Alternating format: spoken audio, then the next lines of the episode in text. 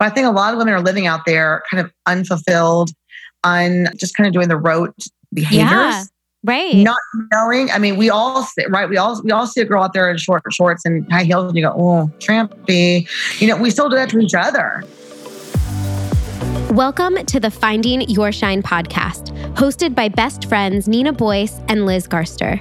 Enjoy a dose of Monday motivation each week as we interview people lighting up the communities of health and wellness, spirituality, and personal growth.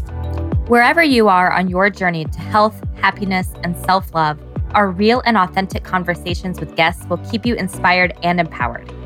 And keep you laughing too. Thanks for listening. We're honored to join you in finding your shine.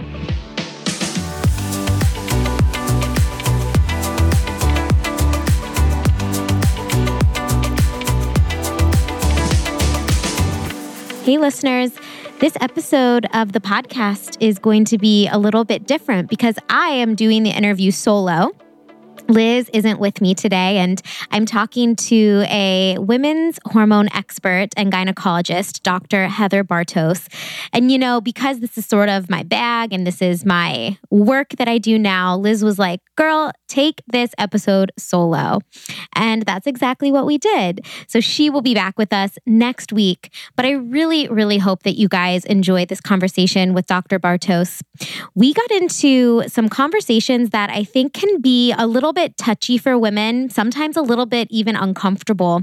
But I think that they're conversations that we really need to have in women's health. And the reason I find this to be so important is because sexuality and being comfortable in this area of your life and in women's health really does impact your hormones, impacts your periods, affects your mental health. And so I'm really excited to be bringing this conversation to you guys today. I will make a note. You all know that I am always a advocate of finding different ways to deal with period pain and hormonal imbalance naturally. But we did have a lot of really good discussion in this conversation about the birth control pill and how it can be effective for some people. So we also touch on that in this episode. But before we dive on in, I did want to remind you that I am still taking one on one private hormone coaching clients. And if you want a little bit more information on what that looks like, you can go to my website, nourishedwithnina.com, and you can find the tab that says Work with Me private uh, coaching, and you can read all about what's included in my private coaching program. More specifically, we have 10 sessions together where we dive really deep into what's happening nutritionally, um, of course, hormonally, lifestyle wise with your stress, energetically, mentally. We really pull all of the pieces together and look at you from this holistic viewpoint. I also have so much fun by incorporating spirituality and tarot card readings and Reiki into these sessions. And we really figure out what's going on at the root when it comes to your hormone imbalances. So if you have been struggling with, you know, PMS or painful periods, chronic fatigue, acne, or even things more serious such as endometriosis or PCOS, reach out to me. Let's have a conversation. Let's see what we can do to really get to the root of what's going on and start the journey of helping you feel really well and vibrant again. So you can find all that information one more time on my website, which is nourishedwithnina.com. And just look for the tab that says Work with Me, Private Coaching. And of course, you can always catch up with me on Instagram as well at With Nina. All right, that's all I have for you guys. So we're going to hop right into this episode, learning about women's sexuality, libido, and even body image with Dr. Heather Bartos.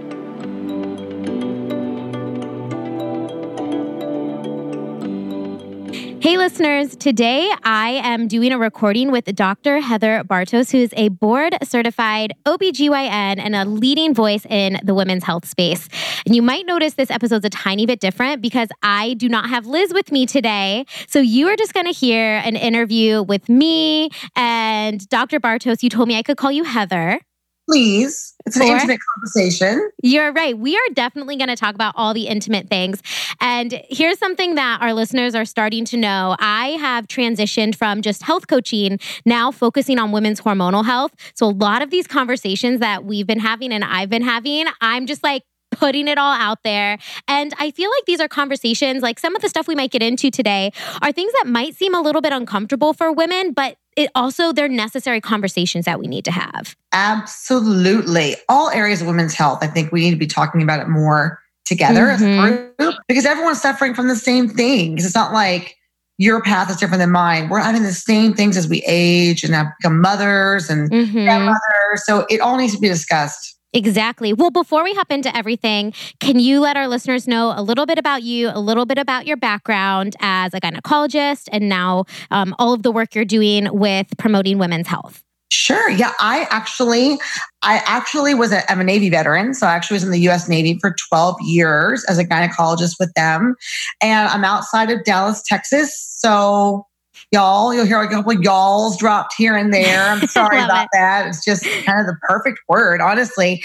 And uh, I started back in corporate medicine when I left the military. And what I noticed is it's kind of an oxymoron. It doesn't work. I was just being told to see more and more and more women. We weren't getting in depth with anyone. And I wasn't able to fix anything. I was just kind of putting a fix a flat on women's problems and setting them back on the road.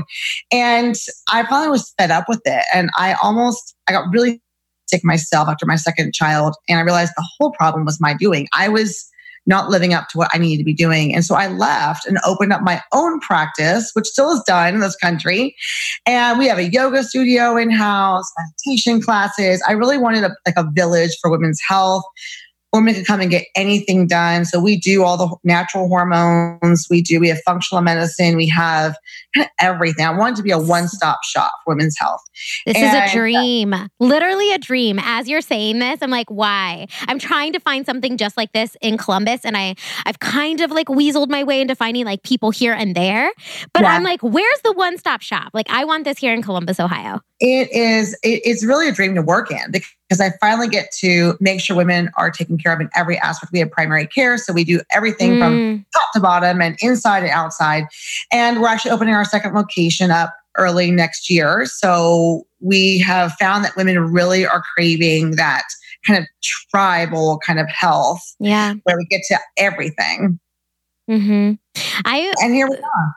I was going to say, here we are. Have you noticed that it's becoming more popular to want to, you know, go to a gynecologist more like you and the facility that you've been building? Because I know, like, the more, I mean, I'm also in this field, right? And I have this podcast. Yeah. And so I'm talking to women that are interested in these types of things.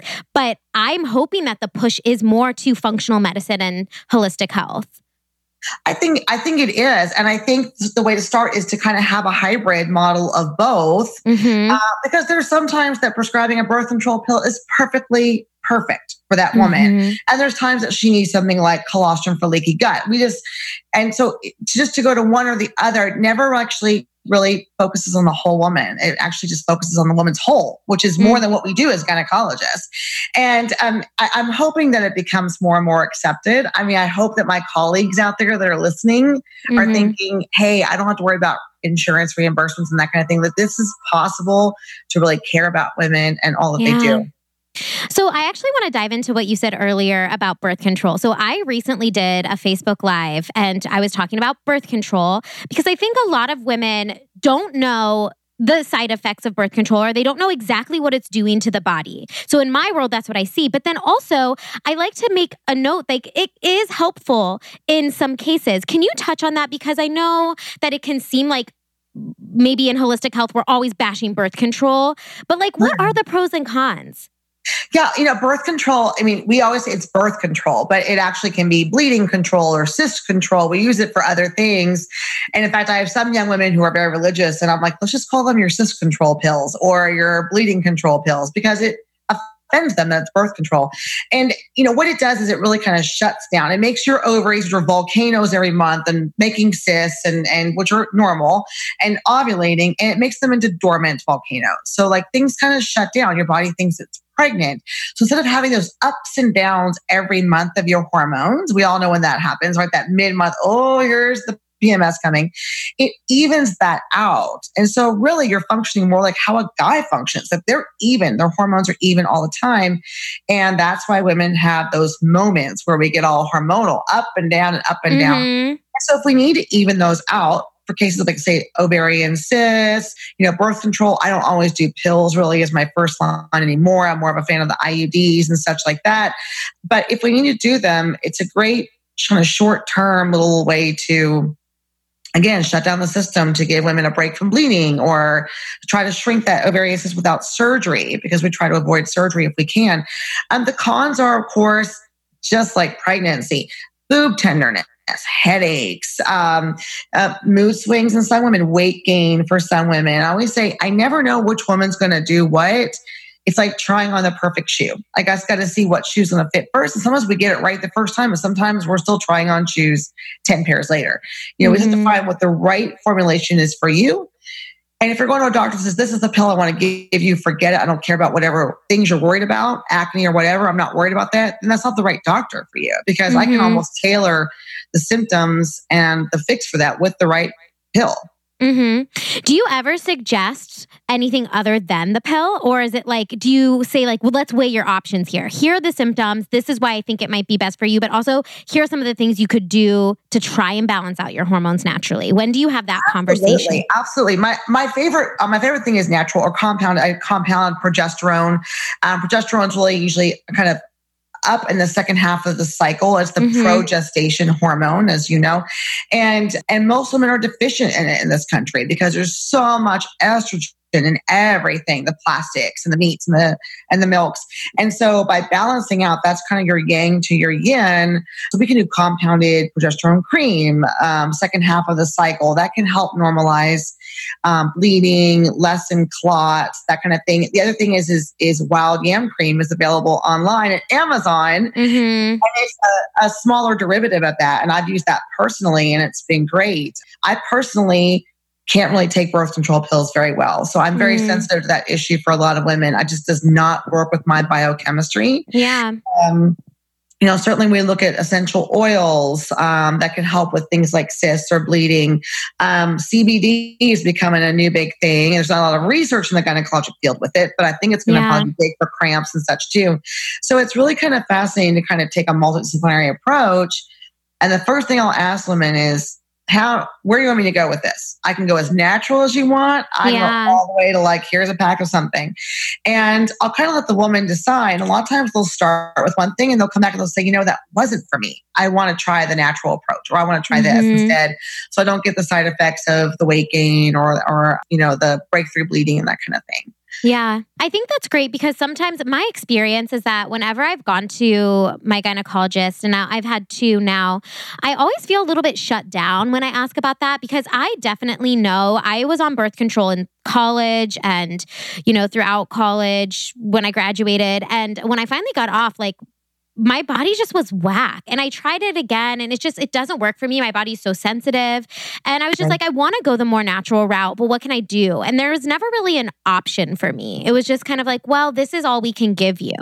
Um, and I yeah. found that really frustrating in my own experience. So that's why it's like I've always been trying to find, I think you got to find your tribe of people who you trust and that actually will listen to you. Yes. Well, and, and, and if you don't find that in the first person you see, it's okay to shop around and find yeah. what works for you. I mean, we don't marry the first guy that we meet usually. So, usually, right. So why, I mean, your gynecologist is going to be up your cooch cooch too. So I mean, why just go, oh, this is not a good match for me. You know, I have yeah. women leave my practice because they just don't find that we gel. That's fine. Find your tribe and stick with it. And there are absolutely, I mean, one of my favorite things is a Paragard IUD. No hormones whatsoever, good for 10 years. And a lot of my young women take that that don't want hormones. They don't want that that um that suppression of their hormonal. So yeah. because like, you got off and you rebounded and everything kind of went wackadoodle. Yeah. And and they don't want that. They want to live with their own hormones. And so diaphragms are still out there. We still fit women for diaphragms. I mean, it's very 1980 of us, but we yeah. still have a diaphragm fitting kit and we still use it. There's so other ways. There are. Yeah. Okay, wait. I don't really know what a diaphragm is. And I think that's silly because I like uh, doing this work. What exactly does a diaphragm do? Oh my gosh. So I, I love, I wish I had one with me. Not that everyone can see it, but yeah. it looks like, um, it looks like a little baby bowl that you would put like soy sauce in. Okay. like, yeah. these fish analogies, but you would, you would kind of like, it's like, like a little cup kind of like a diva cup, and people are using diva cups these days, but it's more um, shaped like a little saucer than it mm. is like a like a little like a little canister like the diva cup is. And basically, it folds up. It's silicone, it's plastic, and it goes up in, and it basically kind of blocks off. It kind of creates a dam between mm. the sperm and the cervix.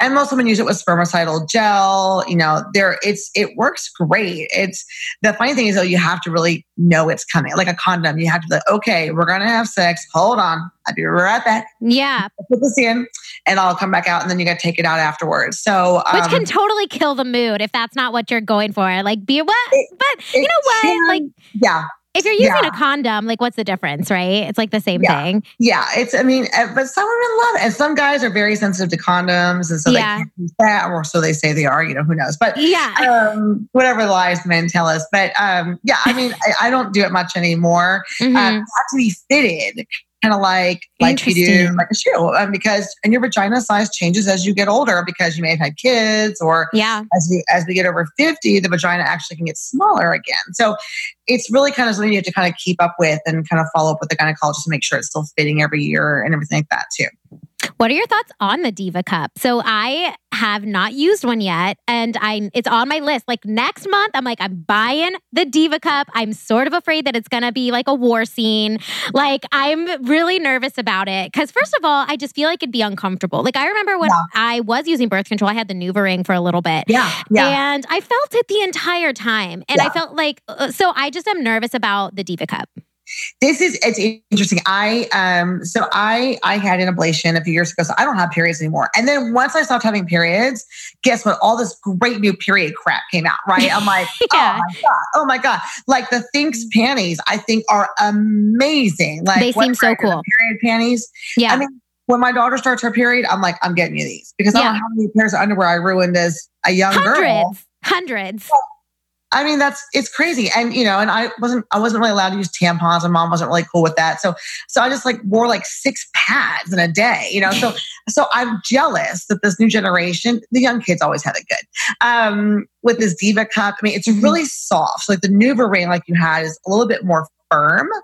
Um, and I mean it's it's still squishy like a ponytail holder, but it's firm. The Diva cup is almost like I could just take it and smush it, like it's that mm, soft. Mm-hmm. But it does go open there pretty easily. I think there is going to be a little trial and error on your part, and it could be a little messy until yeah. you figure it out. Until well, for our, for our listeners that may not know, the Diva cup is literally a silicone cup that you insert right, the vagina. It's right into the cervix, and it collects the menstrual blood. So it's kind right. of like a collection device. A collection device, yeah. And so a lot of women are raving about it. I feel like for those of us that haven't tried it, we're freaked out because we're like, what is happening? Why are we just filling this cup up? And like then then you have to eliminate it, you know, you later. Out. I yes. Mean, clean, right? Because there's no waste. I mean, you know, and and right. you know, got the, you know, what do you do with the tampon? Do you flush it? Do you not flush it? You know, that, right. that still out. And then the pads and you know, all the landfill stuff. So I, mean, I totally get it. Um, and it's reusable. So once you buy one, you can, you know, you can rinse it out and put it back in and I love all of that. More.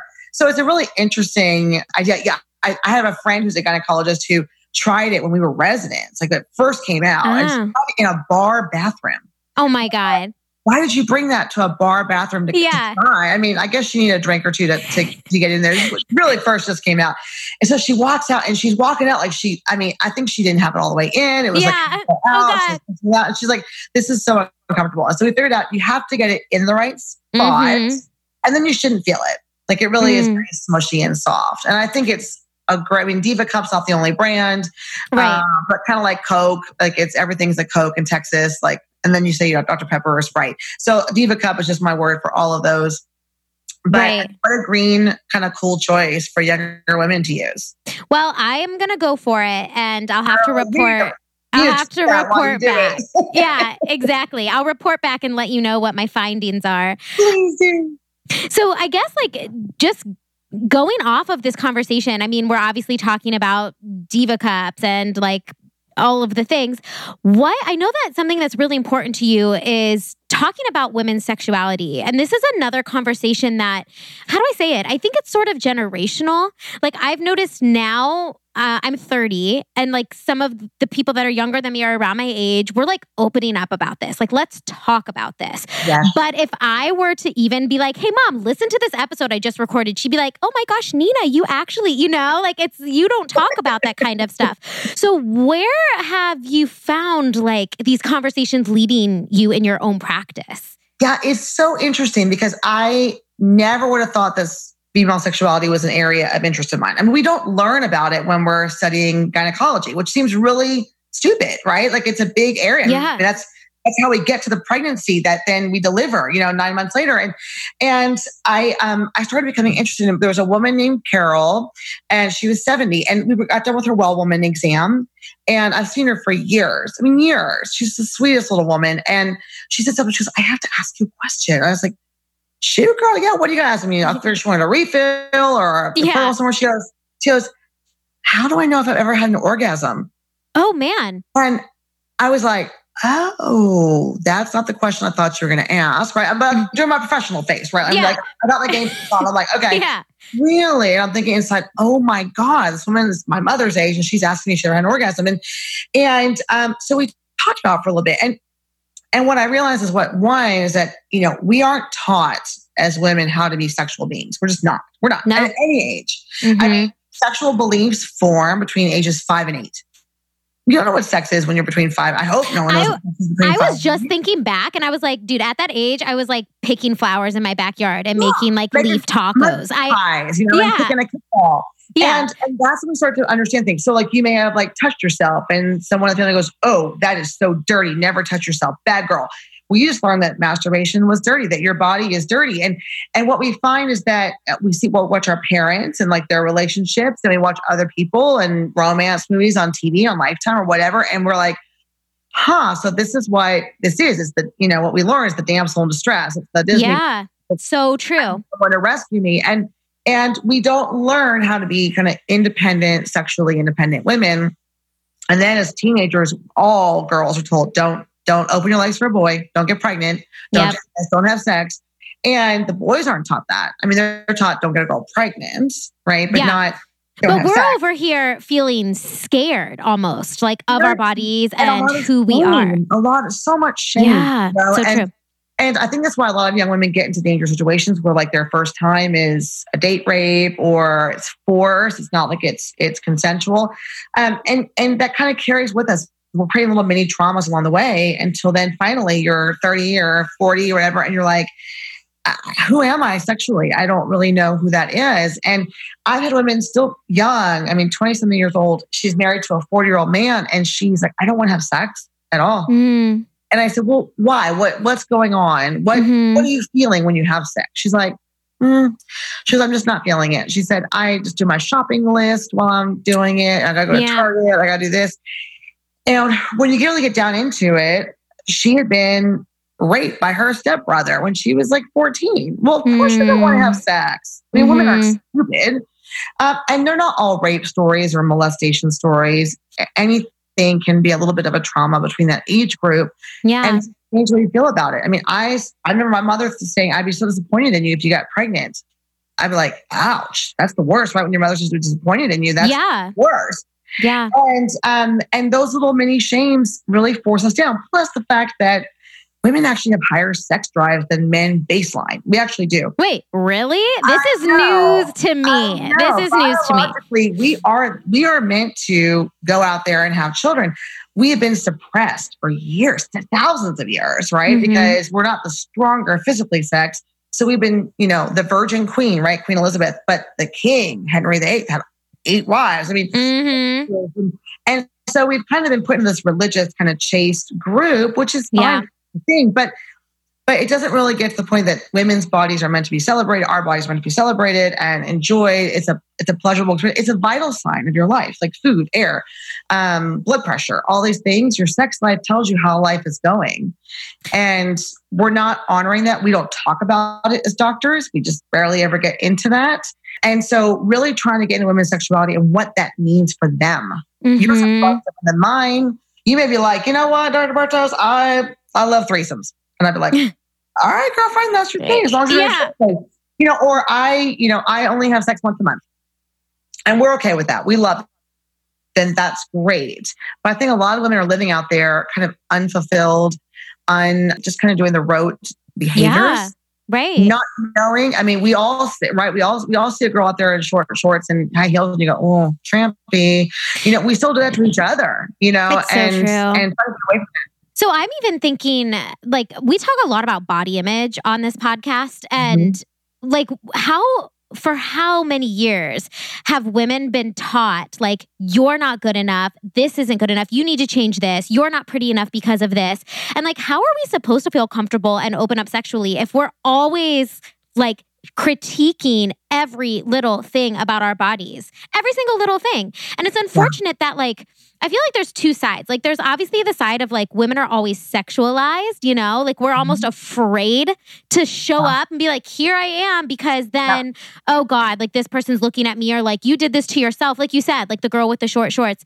But it's like, how are we supposed to balance it? Like, we want to love our bodies, we want to express ourselves, but at the same time, oh, we can't do too much. Yeah, it's, I mean, that's, that's a big, and honestly, I think honestly, right now, women are doing it to each other worse. But this is exactly yes. the reason women get in dangerous relationships is because you're, you don't feel like you're enough. You don't feel pretty. You haven't learned how to feel that about yourself at a young age. And then the guy comes along and says, I think you're beautiful. Let's sleep together. And so that's how a lot of young women get into trouble. Mm. Now, by trouble, I mean they're not in a good sexually fulfilling relationship. Yeah. And and again, we're not taught that. Like there's no, and I've looked, there's no forum to teach that. I mean, if I try to teach a group of eight year old girls how to feel sexual, I'd be probably booted out of the country like Roman Polanski. But we should be teaching young women, you know, hey, this is how you safely feel sexual. This is how you honor your body and your self image because it mm-hmm. all comes down to self image. You're exactly right. Yeah. If I have a good body image, then I don't need a man to make me feel sexual. I can feel sexual and not even have sex. I can feel sexual and be completely celibate. Mm-hmm. But I can mm-hmm. still feel very sexy and sexual. It's almost a pleasure seeking. And it's not greedy. It's what you deserve. That's what your body is meant to do.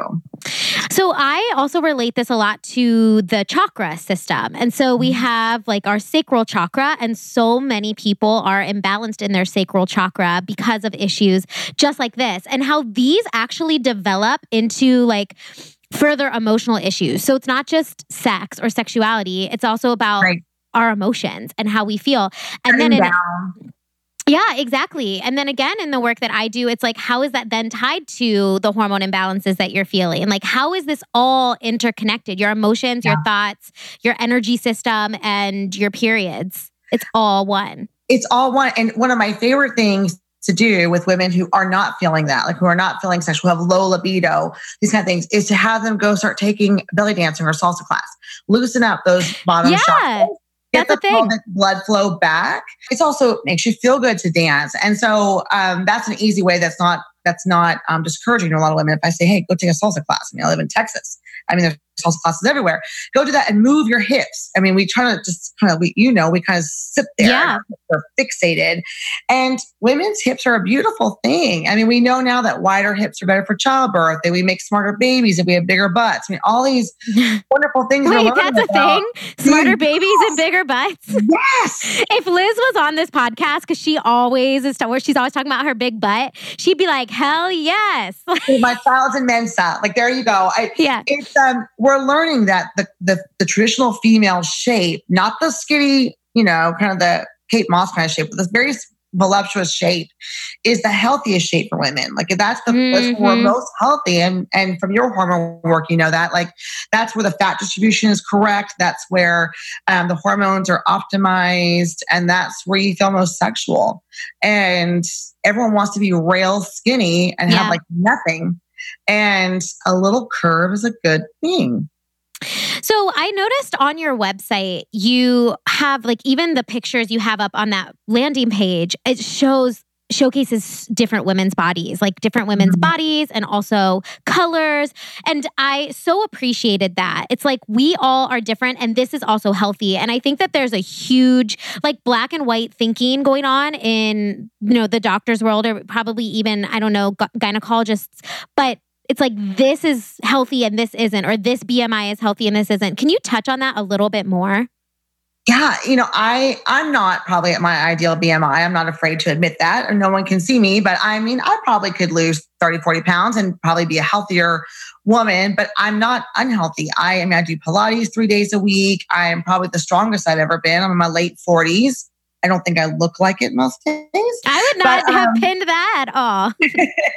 but I, you know, I do think that that we're not good. Like we're not mm. good at being sensitive. I mean, I've I I had a partner and she's actually a functional medicine doctor and she upset a patient that she said, you need to cut out all the flour and sugar.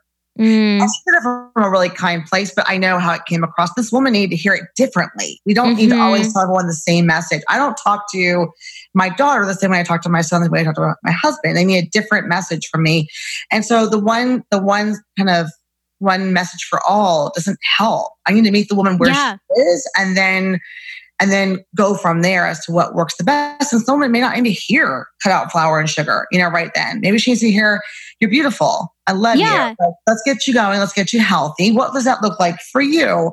And, you know, maybe she's she's already lost 100 pounds and she thinks she looks pretty good. Why do we put people down? Yeah. Doctors are some of the worst at it because we don't know how to be human people. We're not taught that. We're, the humanity's beaten out of a lot of us. And I have women coming all the time. They say, Oh, my doctor told me this. And I'm like, Really? Yeah. I mean, that's horrible. Well, everybody is so different. Everybody is so different, and everybody's bodies needs different things. Like I've seen um, some people really thrive on more carbs in their diet and some don't. And we all have different genetic makeups and we all have different lifestyles and workout routines and stress levels and also hormone imbalances. Sure. So, how can you say, like, I know that when women cut out carbs, or if they really restrict carbs, that can cause even more stress on the body further enhancing over to cortisol right your adrenals make all of your hormones. Um, they tell the ovaries to make hormones. And so you shunt it from the sex hormones that you need to feel womanly and have normal cycles to cortisol, which is your yes. stress hormone, which gives us the big belly and and you know, we feel like crap all the time. We're exhausted, you know, adrenal yeah. and and why would I want to do that to any woman who's trying to make a path for health? Now, certainly I have women that, you know, that come in every year and they tell me they want to get healthy and they have no freaking intention of mm-hmm. I know every, that's just your stick every year. I say, okay, what do you want to do? And they go, well, I don't know. We're getting food's too expensive. I don't want to go to the gym. I don't want to go to this. I don't want to do this. And I'm like, okay, I'll see you next year. I mean, I, I can't make, I can't leave the horse in water, but you know, I can't make it drink and I can't make women want to be healthy and feel like mm-hmm. the best version of themselves. Mm-hmm. Uh, but certainly shame, and I'm obviously a very anti-shame person, very Brene Brown. Um, Brene Brown, we love her. Is is is not a helpful emotion. It's not even a real emotion. It's something that we've fabricated. Yeah. And uh, and so we got to start meeting women where they are. And I think honestly, women can help with this in the doctor's office too. You can come to the doctor's office with a plan in place. You know, coming in saying, you know, this is where I am. This is where I would like to be you know, I always say, don't try to give me like a high school weight, you know, like I want to be back to 100. I want to be back to 112 pounds like I was in ninth grade, but that's before I had two kids and, you know, all this stuff. Give me a plan of what it is you want. What is your vision for your health? I want to have normal periods. I want to not, mm-hmm. I want to be able to go out and, and enjoy my life. I want to run around my kids, Wh- whatever it is. Bring in your vision and let's figure out together yeah. what it is that we can do to get there. And you're right, well, it's not all low carb.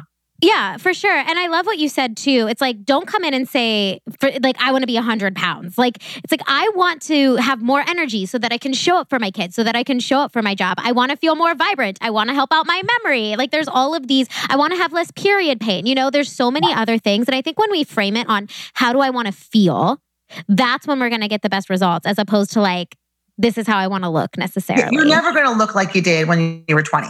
I mean, right. you just aren't. That's great. I mean, look at Helen Mirren, looks freaking fantastic now. I think she was better than she did when she was 30, you know, in the movies.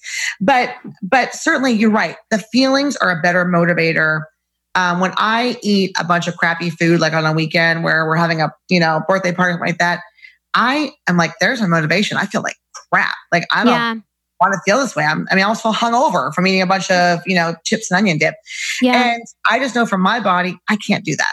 And so mm-hmm. really knowing your particular body and what you works for you. Now it works for Maria down the street. Exactly. Or paleo or, you know, and also not just flipping from fad to fad really quickly, but really giving something a chance. You know, mm-hmm. I mean, at some points it's just harder to get healthy. I mean, as we get older, it is. So what makes you feel good? The, like the little kind of like I always say the non-scale victories or the the feelings were like, man, I went out with my kid today in Blue bubbles and it was amazing. And I felt so alive and free. That's a motivator. That's yeah. so good.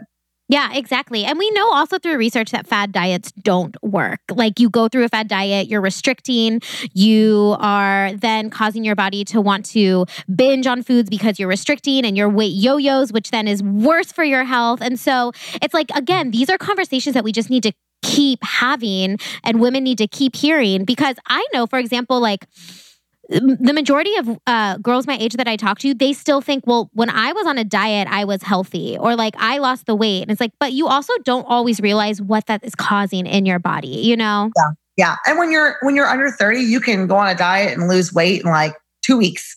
And then then 30 happens and 40 happens and all of a sudden the weight sticks on or the it's harder to get over the hump it's still very possible it just takes a different level of commitment and i always i mean you're absolutely right. It has nothing to do with how we look. The look follows the feel. Mm-hmm. so you know if you start to feel good you're going to glow. Your skin's going to look great. I mean the the dopamine rushes and the oxytocin is going to flow and you're going to feel like a million bucks. And you know whether you're in a size 4 or a size 10 who cares? Right. You look because you're glowing from the inside. That's so true. Yeah, it's a confidence thing, right? It's like people can read that confidence in you. Yeah, it's a vitality, right? That's what I say. It's like yeah. vitality. It's that healthy confidence where you just feel like I, I feel like I could rule the world. Yeah. So I actually I want to touch back on the libido thing for a second. I know we like left that conversation, but um like let's go back to that. So when we are talking about like birth control and libido that can be a side effect correct like it lowers your testosterone and yes. and so sometimes that can be an issue so what can girls do if they're like you know what the best choice for me was to be on birth control but now i'm struggling with low libido what can i do yeah, isn't that a dirty trick? It's a really dirty trick. I mean, yeah. men created men men created birth control pills like right, right. years ago, and and they work. But what they do is, is they effectively bind testosterone by increasing your sex hormone binding globulin, which is a really big word. And we don't usually yeah. measure for that. I mean, we can, but but we know long-term birth control. If someone comes and goes, I just don't want to have sex anymore. Yeah, isn't that the rub? Like you're now yeah. you pregnant, like you don't want, but also you don't want to have sex. Right. And sometimes if I have girls that are willing, uh, we'll take a, a, a, break. They want to be on OCPs and that's what they want to do, we'll take a break for a month or two and just say, let's just give your body a chance to reset.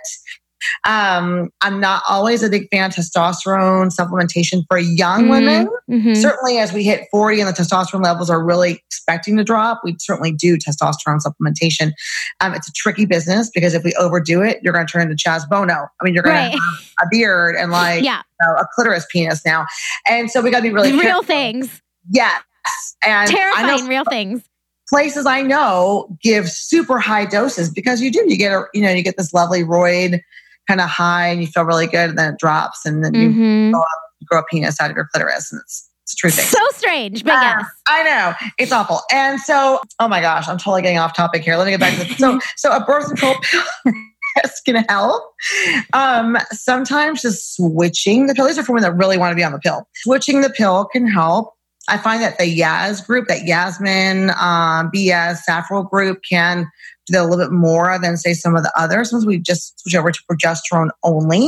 So it's a progesterone only pill called Ortho Micronor, which is just progesterone.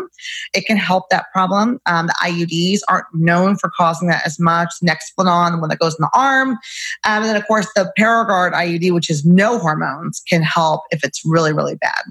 So does the well okay, I'm going to go there and like test the button here on this. But so progesterone only are technically progestin, right? And that does act differently than progesterone in the body. So are there side effects with that?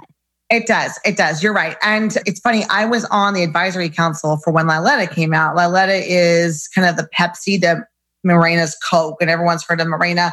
So I always say it's the same thing, but Liletta is actually has a nonprofit arm and gives to women in Africa, an IUD to women in Africa. So it's like Tom's, but for IUDs. Okay, mm-hmm. so there's my little thing. I don't I don't work with them anymore, so there's no kickback there. Yeah.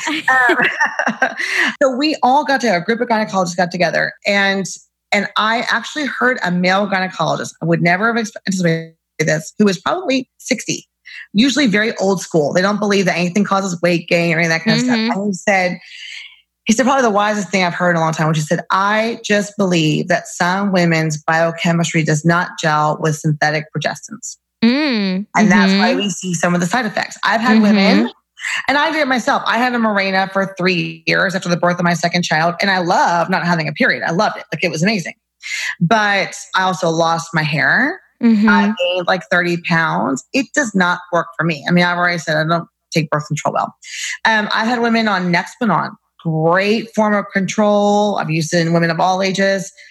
And I will, she'll come and she'll say, I've gained weight. And everyone kind of goes, Yeah, yeah, sure. I can look back and over a year, like literally, I saw her the year before, it's 60 pounds. Yeah. I'm like, Holy crap, there's no other reason unless her thyroid is gone MIA why that should happen.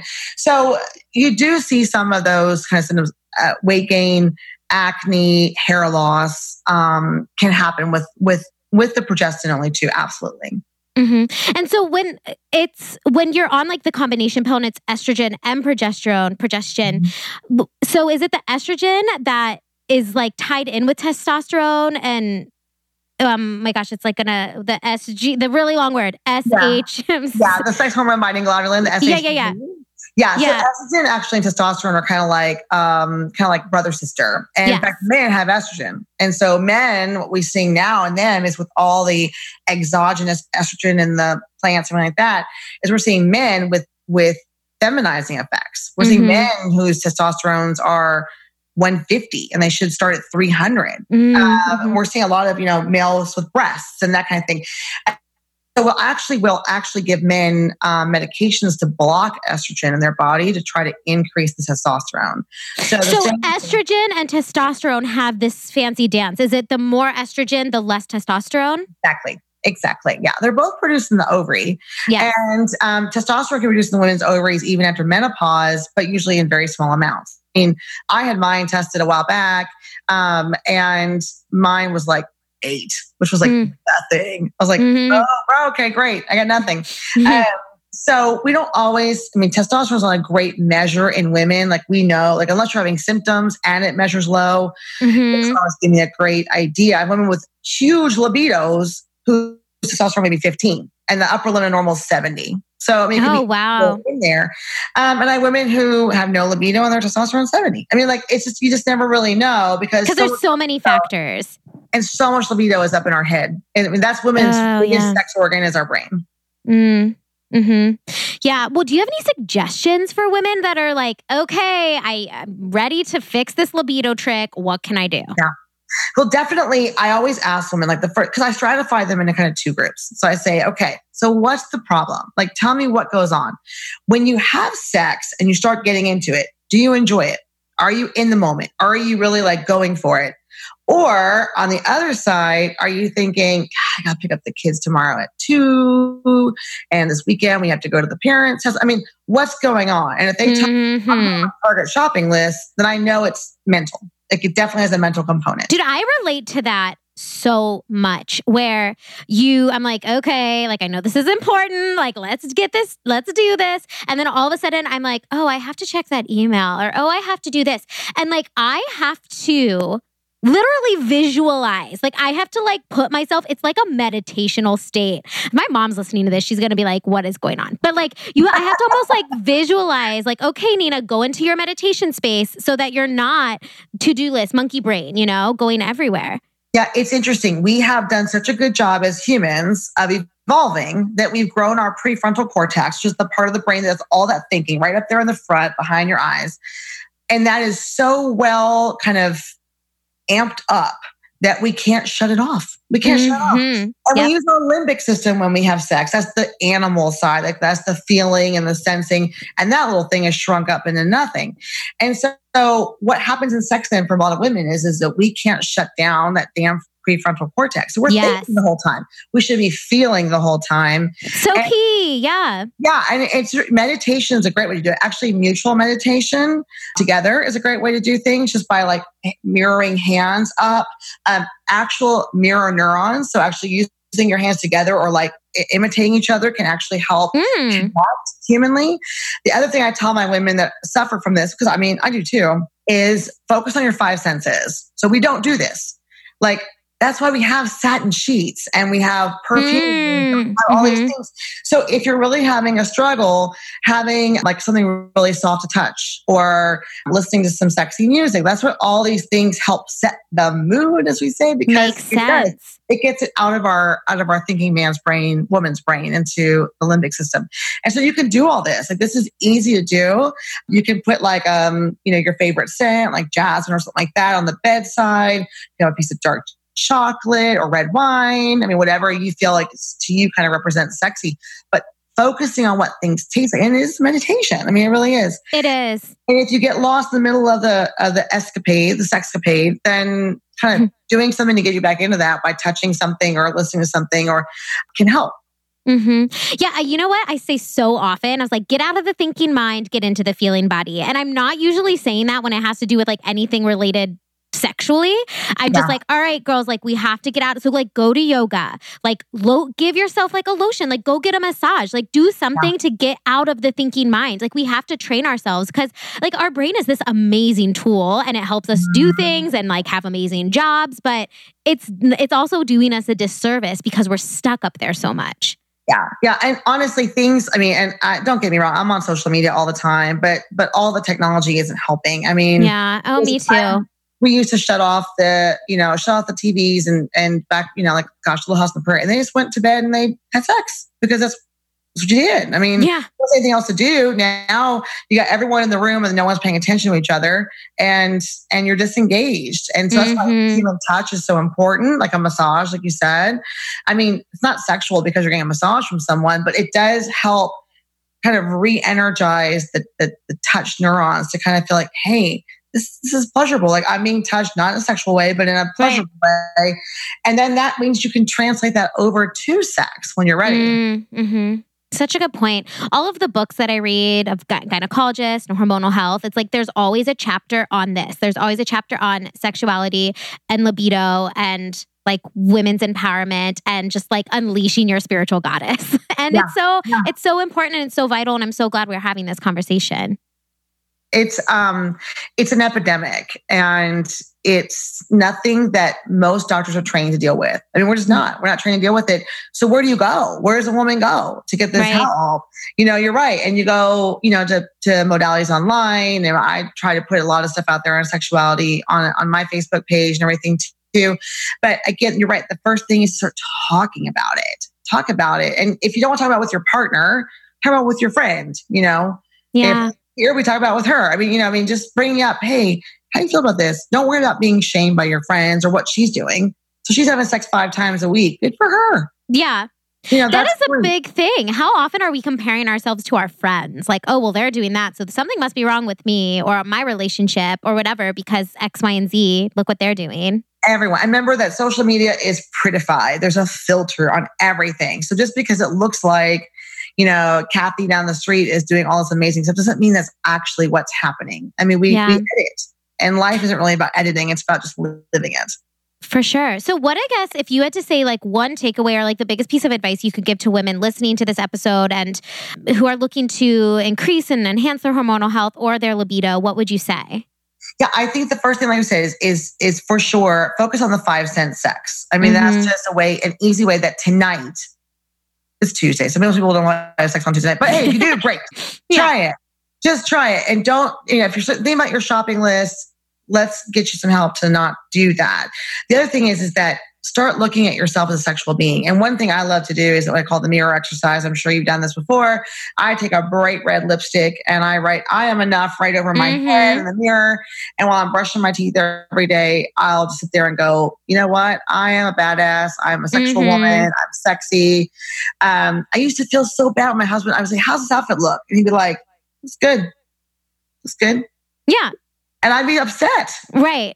What? You know, because it's like you need his gratification to feel good to yourself. And he's an idiot. I mean, I mean, I mean we love him to death, but yeah, yeah. I mean, he, he means well. I mean, he's like, but he's a guy, and why am Yeah. I worried about what he thinks? I found that when I got dressed and came out and just looked in the mirror and was like, "Damn, girl, you look good. good." All of a sudden, I got a lot more compliments Mm-hmm. because I wasn't looking for approval somewhere else. I already had it. I gave it to myself. And your energy changed, and like we said, like the vibrancy about you changed. Exactly. Exactly. Yeah, I love that. Well, where can our listeners learn more, find you? If they're not in Texas, like how can they learn from you and continue to stay connected? So um, my website's heatherbartosmd.com and uh, and I'm on Facebook at Dr. Heather Bartos and Instagram. Right now I'm actually doing the I call it the Monterey Women's Clinic. I'm doing a gynecological interpretation of Big Little Lies. If anyone watches that show on HBO, did Game of Thrones last um, when it ended recently. When did it? Yeah, it ended when? Oh my gosh. Like a few months ago. ago, but I Yes. think it was just recently. And so find us there and follow us. And like I said, I'm always kind of talking about something women's, especially probably more than I should. Usually sharing like you more than I should. yeah, Um, sorry, Nina's mom. We um, it's all medical, I promise. it's um, fine. And then just getting with a group of women and saying, let's let's have a like, a like a book club. Let's have a club where we talk about our feelings and our sexuality and our and how we can make each other shine and how we can can support each other. Yeah. Um, I think finding another woman sexy is actually a really powerful tool and something you can go out and do right now. I mean, Mhm. like, if I had to look at you, I know people probably you know, see your pictures online, but I mean, you have bedroom eyes, girl. oh, thanks. I'm, uh, plus that cute little top notch. I mean, finding some other woman sexy doesn't mean Yeah. that you're homosexual at all. It just means that now you're looking at, I'm looking at you, and now I'm thinking, well, I got some nice body parts too. And it really empowers and Mm. Well, So- and you know what? Like when you notice that you're judging other women, it's always a reflection on how you're judging yourself. So if you're saying, if you're looking at them and you're like, oh, look at them, they're this, they're that, I'm making these assumptions about a person according to how they look. That's exactly a reflection of how you look and you feel, or not how you look, but how you feel about how you look. So I love that you said finding, that. Try finding five women sexy in a week and just telling them so. You're going to elevate them and you're going to elevate yourself. Hmm well, thank you so much for coming on the show today and chatting with us. We haven't had this conversation before, so I'm really glad to bring it to our listeners. Um, we got real, you know, deep into all of it, and um, I really appreciate you chatting with us today. It was my pleasure. Thanks so much.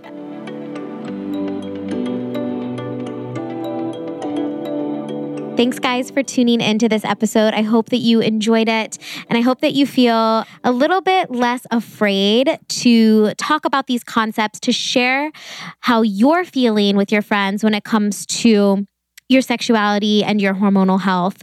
And I think as women, we really need to start sharing this message and becoming more open about these topics because it's really only going to benefit us and our femininity and women's health as a whole. So, Hope that you guys enjoyed this episode. Just a reminder that I am taking private one on one hormone coaching clients. So if you're interested, you can catch up with me and find more information on my website, www.nourishedwithnina.com, or you can check me on Instagram at nourishedwithnina.